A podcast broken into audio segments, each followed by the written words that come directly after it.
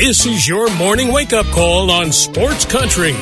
Grab a cup of coffee and hang with us every weekday morning for the latest news, sports, and other things going on around the world and in your backyard.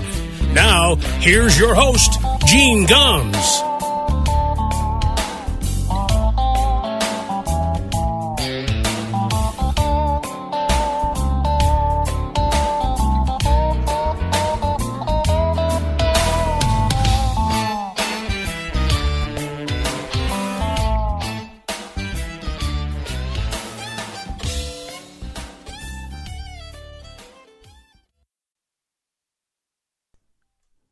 Good morning, everybody. It is seven minutes past nine o'clock here in Middletown, Connecticut. Welcome to a Wednesday morning wake up call on Sports Country Radio. Thanks for spending some time with us. It's the 10th day of November, uh, just about a week away from uh, uh, moving out of our studios here in Connecticut and uh, getting ready to move them south to North Carolina. So, uh, our, our, uh, our broadcast schedule for next week is going to be spotty at best. Uh, we will probably be off. Uh, we'll have our regular programming, our sports uh, uh podcast, our podcast that we play during the week. We'll also continue to have our country music, of course. But the wake up call is not going to be on. Uh, we'll be on next Monday, and then we will be off for the rest of the week because we will be in transit uh, and then uh, I'll be driving back and forth as we get ready to close our house up here. So over the next couple of weeks, it's going to be a little bit spotty, but uh, we will be on as often as we can be. If you follow us on Twitter, if you follow us on Facebook, uh, we'll have the schedule there, and we'll be able to keep you updated as to when we are actually going to be on the air. All right, uh, let's get to uh, what's going on around the world. Before before we get to sports from last night, there was a story this morning in the Hartford Courant and it it was probably uh, you know I hadn't thought a lot about it, but it's not a huge surprise. Uh, there was a story this morning that traffic deaths here in the state of Connecticut are up uh, sixteen percent from last year, and it is on pace. If we continue uh, where we're at right now, it, this will be the deadliest year on record in the state of Connecticut. The state record for traffic deaths in a single year is uh, 317, which was set back in the year 2000. And we are already at uh, 283. Um, not a surprise. If you have been out on the roads, and it's not just here in Connecticut, that's the thing. This is a nationwide thing. You know, it, it might be a worldwide thing. For those of you that are listening to us from overseas, you know, I wonder if it's the same thing in Europe uh, or uh, you know wherever else you might be listening. Y- you know, since the pandemic, when the roads were deserted, you know there weren't that many people going to work. People were working from home. Um, people started driving a lot faster. I mean, a lot faster, and it hasn't stopped. You go out on the roads. I was. Uh, made a trip down to North Carolina last week, and I'm on the highway here in the state, uh, the first part of my trip, and I'm doing probably 75 miles an hour in a 65 mile an hour zone down I 91. There were cars passing me like I was standing still. Easily doing 90 miles an hour. There were a couple that passed me that there's no question they were doing in excess of 100 miles an hour. So, you know, and and it's not only the speed, people are driving more aggressively. It's just insane. You know, and, and you know, and my wife laughs at me because she still commutes to work every day and you know, I, I work from home and I not in addition to my radio station, of course I, I have my job editing books and so but I work from home. So I'm not out on the roads as much as I used to be back when I was still uh, you know, in the mainstream workforce. So my wife says, You just don't you know, you're just not used to it. You have no idea what this is like. It's insane. They said in the uh, in the United States in the first six months of 2021, we've had 20 thousand people die on the roads in the first six months. You know, and I don't know what's the answer. More cops? In some cases, having the police pull people over is just as dangerous because people all of a sudden, you know, cars start slowing down when they see a cop and they see somebody on the side of the road. Next thing you know, you get somebody slamming into them from behind, or they're hitting the cops on the side of the road, or the, you know, because people aren't paying attention and they're and they're driving like idiots. So you know, eh, and I don't know, you know, it's one of these things. I don't know whether you can put the genie back in the bottle. You know, it's like they're talking now about how food prices have gone up and how gas prices have gone up and how it's not just that the prices have gone up in some cases for groceries that what you're paying for is less uh, back here in the states there was a time when you go to the store and you buy sugar and you would buy a five pound bag of sugar. That was the standard, was five pounds. Now you go and you buy sugar and it's four pounds. But guess what? It's the same price as it was when it was five. You know, and uh, you know, meat prices have gone through the roof. I mean, we are just paying more for everything. And I don't know, just like the driving thing where people driving like morons. I don't know if you can go backwards again do we really think that once they fix this infrastructure problem and the, backups that we have at the ports and all the, the shipping containers that aren't being offloaded, do people really think that the prices are going to come back down? And some of the prices price increases, some of it's because the meat prices they're saying, a lot of it's because uh, staffing issues, just like we're seeing here in restaurants. We're seeing restaurants close down because they can't get they can't get chefs or cooks or wait staff or you know I, don't get that. I mean, I know we've gone a lot to a work from home environment, and people during the pandemic said, you know what, screw this, life's too short. I'm going to do what I want to do. But at some point, are we going to get back to whatever we considered normal before? I just don't know. But I suspect that the driving thing ain't going backwards. If anything, it's only going to get worse. And I don't know what we can do about it unless we're going to start making cars with built-in governors on them so that you can't go say over 75 miles an hour i don't know what we can do about that you know unless we're going to have a cop every mile or unless we're going to start uh, having uh, uh, radar I don't even know what you would like. You know how like they have uh, the toll booths on the road. You know the the E-ZPass. So you can just drive through. You don't have to stop at a toll booth anymore. Maybe they got to start setting up gantries like that uh, across highways that monitor people's speeds and they take pictures of license plates of people that are driving 90 miles an hour. I don't know. But at some point, you know,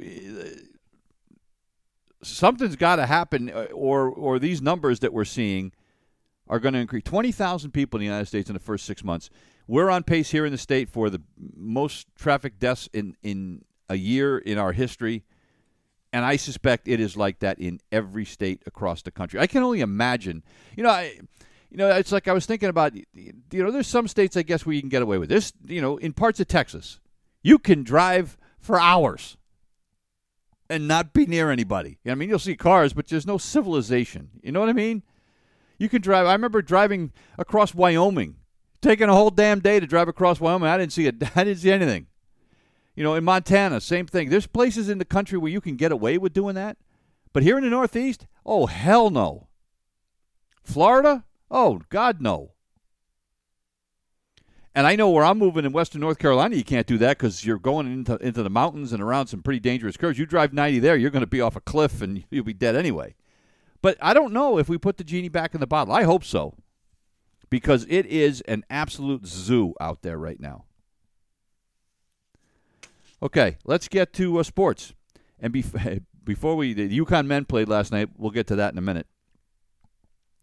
Let's talk about the moron. Speaking of morons driving, how about the moron that is the quarterback for the Green Bay Packers, Aaron Rodgers? Aaron Rodgers did another interview yesterday and uh, acknowledged that he, uh, what was the quote he used? I misled some people about my vaccination status. You didn't mislead people, you lied. you know? Uh, and he said that uh, you know, but he stands by his comments. He said, "Look, I share an opinion that's polarizing. I get it. I misled some people about my status. No, no, you didn't."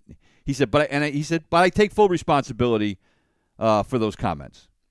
But in the end, I have to stay true to who I am and what I'm about. I stand behind all the things I said." As I said yesterday, I don't give a crap if he got vaccinated or not. I honestly don't. You know what? Uh, do I think everybody should get vaccinated? Yes, we've talked about that a million times. But if that's your personal decision, you don't want to get vaccinated, fine. But because you didn't get vaccinated, you there are way there are rules you have to follow. You, a lot of them involve masking up and not uh, being in close proximity to people that you're doing interviews with, et cetera, et cetera. He didn't do any of that because everybody he told everybody he was vaccinated, so he put everybody at risk.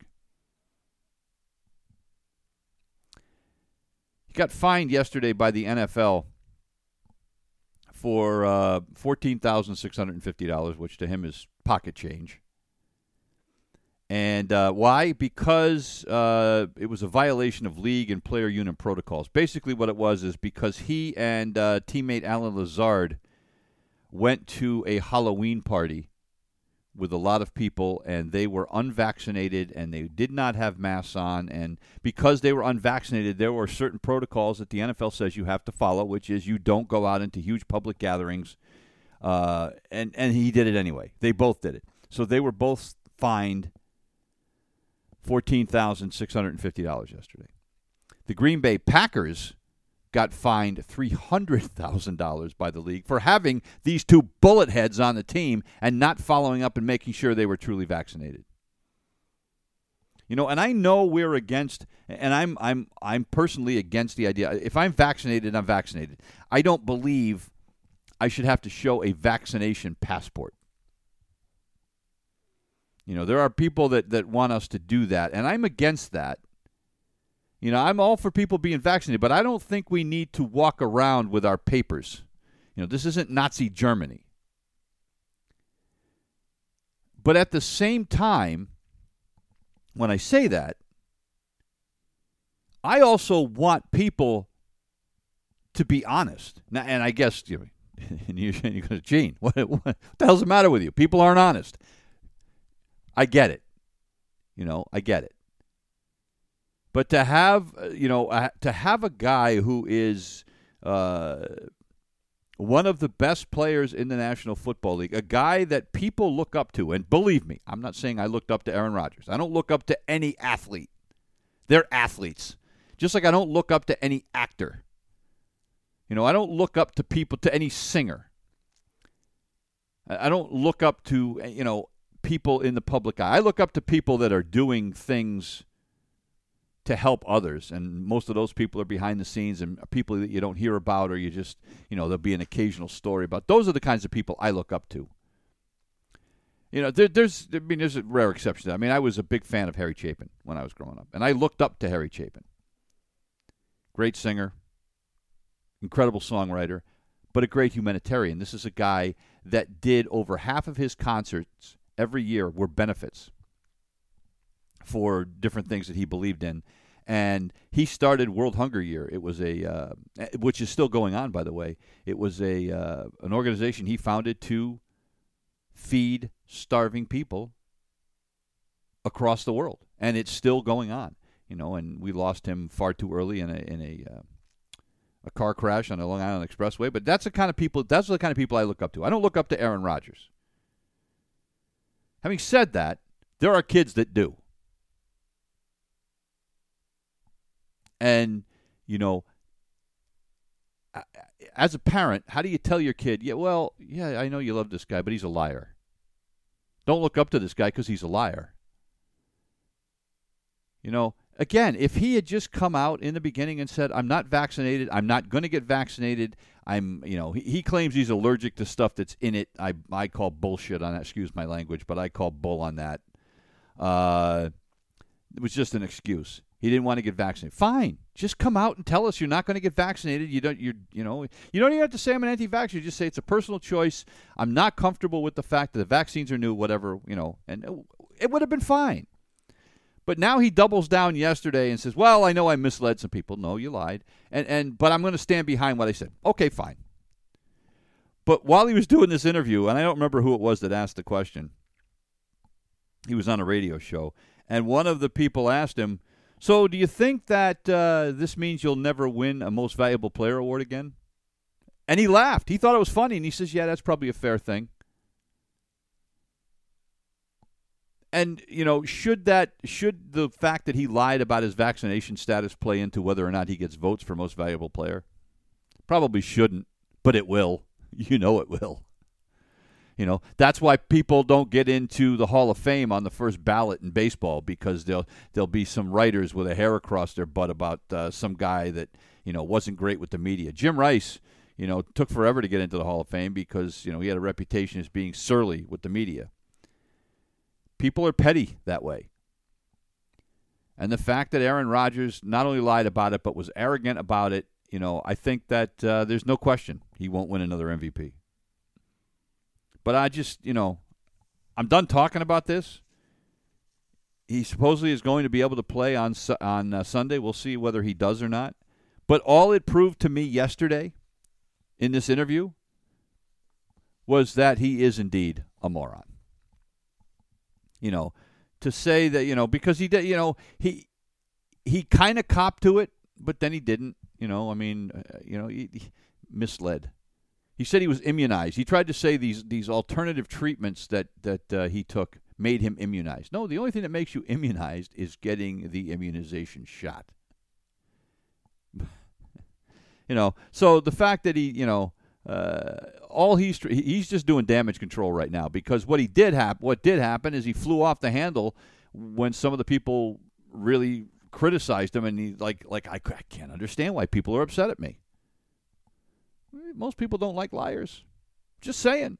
I don't care how talented you are. I don't care who you are. People don't like liars.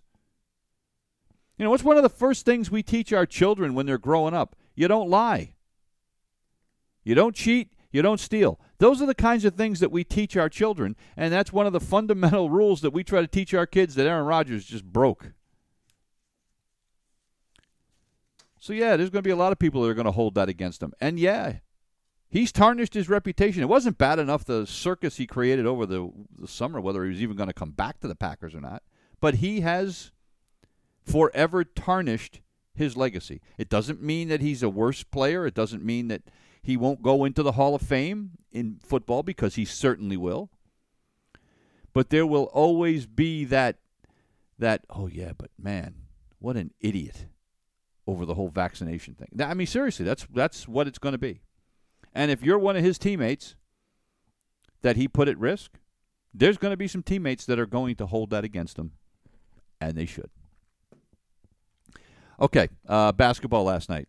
The uh, UConn men's basketball team opened their uh, their season, and they did it in front of a sellout crowd of over 10,000 people. Although uh, by halftime, a lot of those people had headed for the hills because this game was over very quickly, as we knew it would be.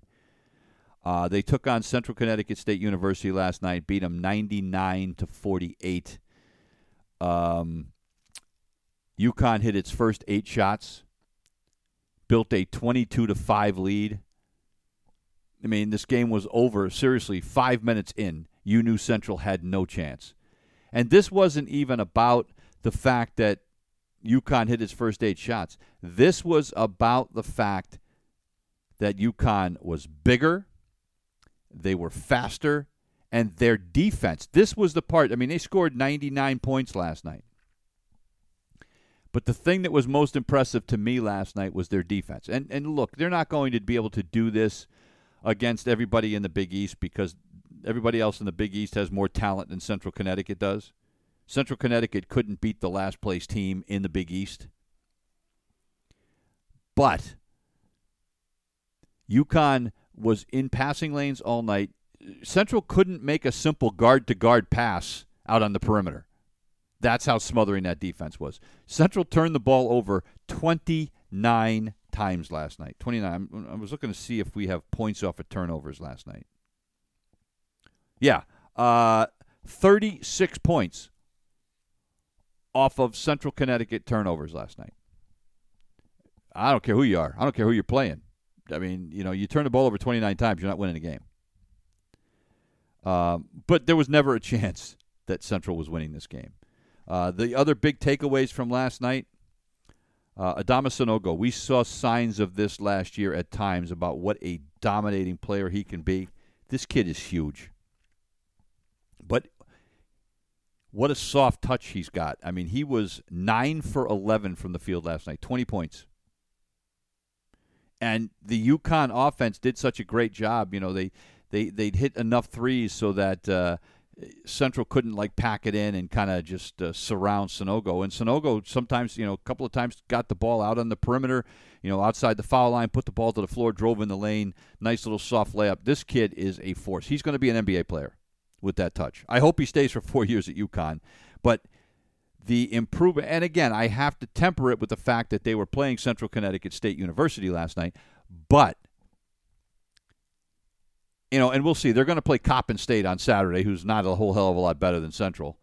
Um, if he does this again, it shows me that uh, whatever he did in the offseason to get better has worked, and it means that he is going to be a beast this year, and he is going to be the guy that the offense runs through, and he is going to be the guy that opposing teams are going to have to game plan against. 20 points, uh, five rebounds, couple of block shots, just took up enormous amounts of room in the middle. So he was great. Uh, R.J. Cole had three threes last night, 15 points. Uh, uh, Martin played well last night. Again, you know, you knew uh, that he was going to play well. Tyrese Martin, 15 more points. Uh, he had a couple of assists you know, six for nine from the field. The other guy I was really impressed with last night was they started the sophomore Andre Jackson. And he's a little bit raw. You can see that, but the athletic ability is unbelievable. Uh, he finished with uh, nine points, six rebounds, four assists, three steals, and he damn near jumps through the roof. There was one play, and he missed the layup, by the way. Um, he was going full speed into the basket, and his vertical jump is insane.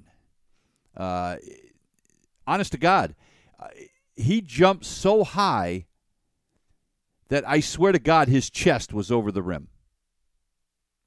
Way over the rim he's got a uh, chance as he continues to develop and, and refines his skills to be a special player. No doubt about it. Uh, Danny Hurley had a hard time finding stuff to be pissed about last night. you know, I mean, when your team is as dominant as they did, I guess you could be a little upset about the 14 turnovers against a, a central team. You should have uh, uh, maybe taken better care of the basketball. But a lot of those happened late in the game when the game was long over. Uh, just a dominating performance by UConn. So as I said, they will play uh, uh, against Coppin State on Saturday, and you know it'll be another ass kicking. But that's what the early season is for. But what a great, great opener for UConn, a team that was picked to finish second in the Big East Conference this year, and I didn't see anything last night that makes me think that's not going to be the case. You know, and whether they can challenge Villanova for the top spot or not, I don't know. Villanova's loaded. I watched uh, some of their game uh, last night um, as they uh, crushed Mount St. Mary's by 40.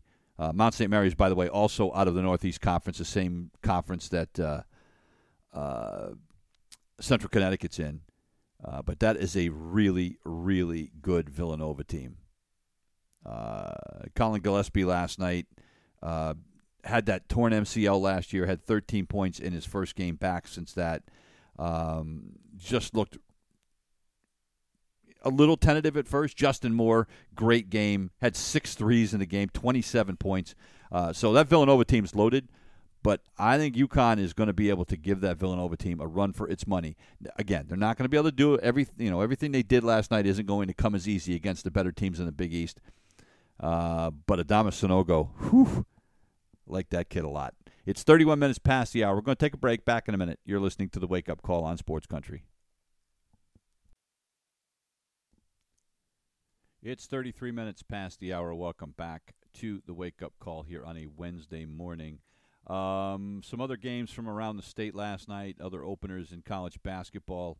Uh, University of Hartford in uh, its final season in Division One uh, lost its season opener 77 to 59 uh, to Wagner, uh, which, by the way, also out of the Northeast Conference, uh, where Central Connecticut is from. But so Wagner beats up on Hartford 77-59. That game was down in Staten Island, New York, last night.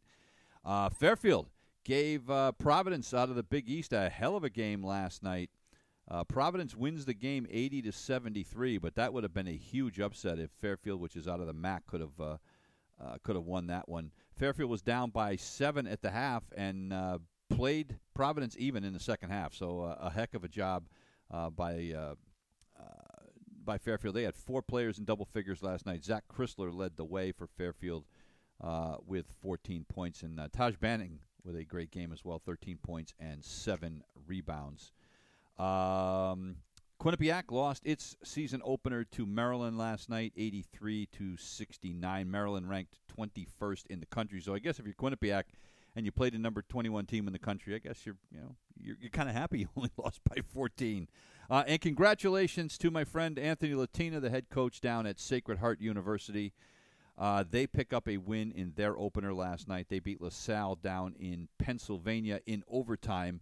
And uh, for Coach Latina, uh, it was his 100th career victory as a head coach at Sacred Heart. He and I worked together uh, at Central Connecticut first and then uh, at Sacred Heart. Matter of fact, the uh, head coach now at Central Connecticut, Pat Sellers, who took on UConn last night, he and Anthony are very close friends. They were on the coaching staff together at Central. Uh, so uh, congratulations to uh, to Anthony for win number 100 in his career. Duke last night took on Kentucky.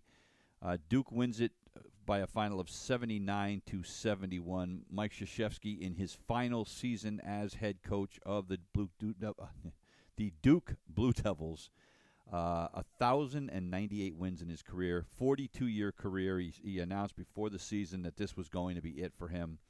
Uh, so, in what is likely his final game at Madison Square Garden, uh, Coach K comes away with a victory. Uh, MSG did a nice job last night uh, because it was his final game there. Uh, they had a a pregame ceremony for him, made a, a donation to the Emily K Center. Uh, gave him a framed picture that had uh, uh, over like 300 pictures of all his time at MSG, and they also gave him six bottles of wine. I'd love to have six bottles of wine, but uh, uh, and and each one had a custom label on it from some of his top moments in the Garden. That was kind of cool. That was kind of cool. So uh, Duke gets its season off to a great start. Duke, number nine in the country. Kentucky ranked tenth. Duke is going to contend for a national championship. Now they're loaded with freshmen which is uh, you never know what you're going to get with freshmen, but knowing the way that uh, he can coach and the way that his players generally get better as the season goes on, they'll be a top five team this year. They, you know, matter of fact, they could be good enough to be a uh, a contender for a one seed uh, when the NCAA tournament comes along. Uh, Duke's next game, by the way, at or excuse me, they will be at home and they will host Army on Friday night. Kind of a full circle moment for Coach K, who began his coaching career at West Point. So he will welcome West Point down to uh, to Cameron Indoor uh, on Friday night. So uh, and that will be ugly, but uh, kind of a, a, good full circle moment for him. Uh, I also watched the Bruins game last night. I was switching back and forth between that and the UConn game. Actually, I shouldn't say switching back and forth. I had the UConn game uh, on my laptop, and I had the Bruins game on my television. the Bruins last night beat Ottawa three to two. It was a little bit tougher than a lot of people thought it should be. Ottawa is uh, got five players and an assistant coach on the COVID list, and so uh, they were a little short-handed last night. Uh, but the Bruins had to work like crazy. Ottawa scored first in this one, as a matter of fact. Zach Sanford got the first goal, but Patrice Bergeron scored the tie-breaking goal late in the second period, and uh, a great job by the uh, Jeremy Swayman, the young goaltender for the Bruins. He remains perfect, by the way, uh, in Boston at TD Garden. He has not lost a start there. He had 24 saves last night, and and it was the 200th victory for uh, Coach Bruce Cassidy uh, on the bench for the Boston Bruins. And the Bruins, by the way, five and zero oh at home this season. Cassidy in his career, by the way, 200 wins, 86 losses, 41 ties. Not not too shabby. Uh, Bruins are going to have their hands full though on Thursday night. They are going to take on the Edmonton Oilers on Thursday. Edmonton is nine and one this year, and they have a goal differential of plus 17. They are one of the uh, highest scoring teams in the NHL, and uh, red hot. And the Bruins are going to have their hands full, no question about that, come Thursday night. But I'm I'm looking forward to that. Should be a fun one. Uh, college football news from yesterday. The uh, football playoff rankings came out. The committee released it, and uh, Georgia remains number one, Alabama number two, and then uh, Oregon is now the number three team. Ohio State is four, and Cincinnati is number five. Of course, uh, uh, the top four will be in the running for the national championship. But it looks like uh, Georgia and Alabama, unless something really funky happens, will certainly be the top two seeds in that. Um, Cincinnati, at that number five ranking, is the highest ranking ever for a team that is outside of the uh, uh, the Power Five conferences. Uh, you know, look, they were sixth in the first rankings. They're ranked second in the Associated Press poll, folks. They are not. They are not that good. You know, it's it's all well and good that they've you know that the, that the coaches want to reward them for the season that they're having, but they are not that good. If Cincinnati played Georgia or Alabama or Oregon or Ohio State, they will get absolutely drilled. Um, Notre Dame still alive, perhaps. You know, we'll have to see what happens with that. Ohio State still got a couple of big games coming up. Ohio State, uh, you know, if they lose to Michigan, although that doesn't happen very often, but if they lose to Michigan, and if Notre Dame can win out, uh, and they've got a chance to win out. I mean, look, they've got to play at Virginia, they've got to play Georgia Tech, and they got to play at Stanford. All three of those games are games that they should win. So if they finish out at 11 and 1 and if uh, you know, if Ohio State happens to lose a game or if Oklahoma loses a game or Michigan or Michigan State lose another game, eh, you know, it could be interesting to see what happens. It, there is a possibility uh, that Notre Dame could sneak in, despite the fact that uh, right now they are uh, number 11 in the poll. It is 41 minutes past. Yeah, we're going to take another break. When we come back, got some baseball stuff to talk about. Going to be a little bit shorter of a show this morning. I got to take off at 10 o'clock, but uh, uh, we'll be back in a minute. You're listening to the Wake Up Call on Sports Country. It's 44 minutes past the hour. Welcome back to the Wake Up Call here on a Wednesday morning. The um, Major League Baseball yesterday announced the winners of the Hank Aaron Awards. Uh, the Hank Aaron Awards uh, that started back in 1999, uh, and it is given out annually to the top offensive performers in each league. Uh, the winner this year in the National League was Bryce Harper uh, of the Philadelphia Phillies, and Vlad Guerrero Jr. from the Toronto Blue Jays was the winner in the American League. Uh, this is the second time that Harper has won this award. He won it back in 2015. Uh, but he led the major leagues in OPS this year and in slugging percentage. He tied for first in doubles. I mean, look, he had a great year. Uh, I still think he's probably going to be the MVP in the National League uh, this year because there really isn't, you know, there really wasn't a clear choice of, of players like that were in in contention, teams that made the playoffs this year. And uh, matter of fact, the top people are all from teams that didn't make the playoffs. Uh, Juan Soto of the uh, Washington Nationals is also one of the players being considered. So I think Harper's going to win, win not just the Hank Aaron Award, but I think he's going to win MVP uh, in the National League as well. Uh, Vlad Jr. Uh, was great.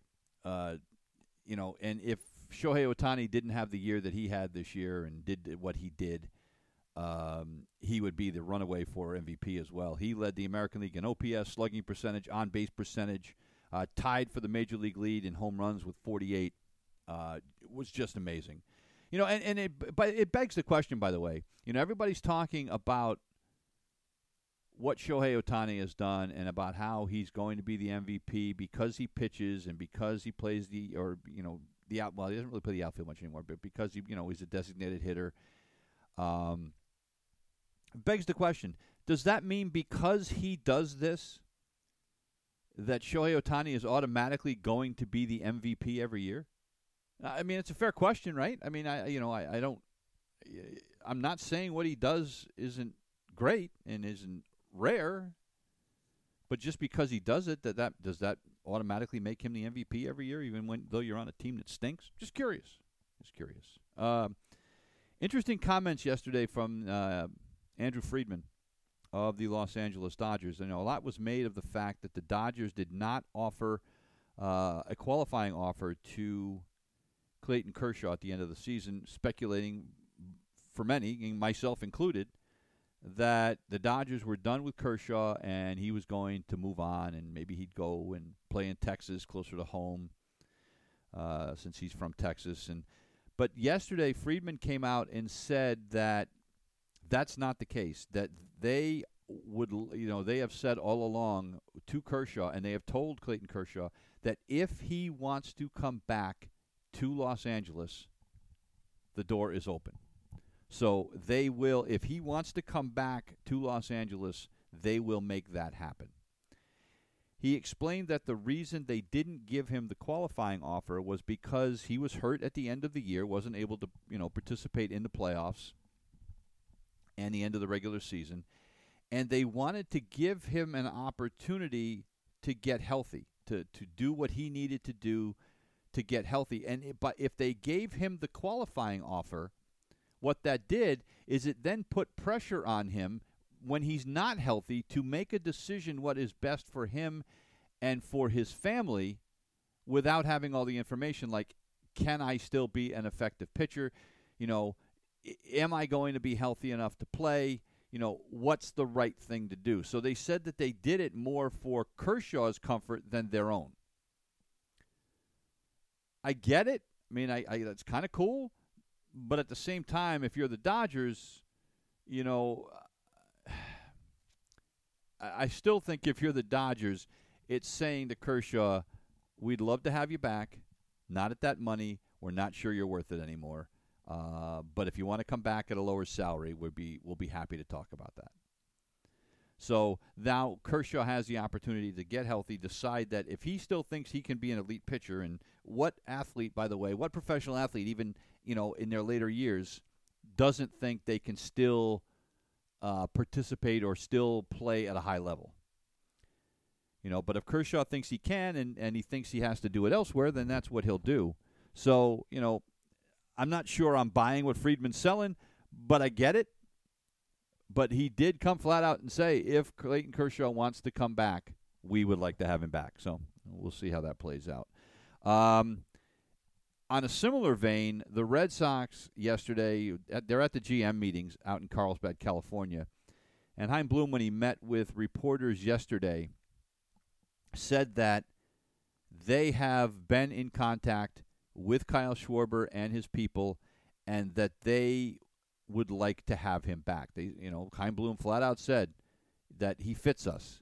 You know, uh, you know, we're well staffed at the position that he plays, but you know, we had all three of those guys, meaning uh, J.D. Martinez, Kyle Schwarber, and uh, Bobby Dalbec, and he said, look, you know, uh, we had them all last year, and uh, we were playing our best when we had all three of those guys. He said, so I don't know how it's all going to play out, but we would love to have him back. Uh, the question is going to be what the price tag is going to be. A lot of people think that Schwarber is going to be up for somewhere between 15 and 18 million dollars a year, and I just don't know how that fits into the Red Sox plans. But uh, it was interesting uh, to hear Bloom say that uh, they would like to have him back. He also said, by the way, when asked flat out about possibly moving Rafi Devers to first base, he said that they have no plans at all to do that. That as far as they're concerned, uh, he's a third baseman, and that's where he's going to stay. Uh, you know, that might be a conversation they have with him down the road. but it is not something that they have entertained, uh, at least to this point. Uh, and the last thing, uh, Sandy Alderson, uh, who is the president of the New York Mets, they're having a hell of a time hiring a GM. Nobody, nobody wants the job.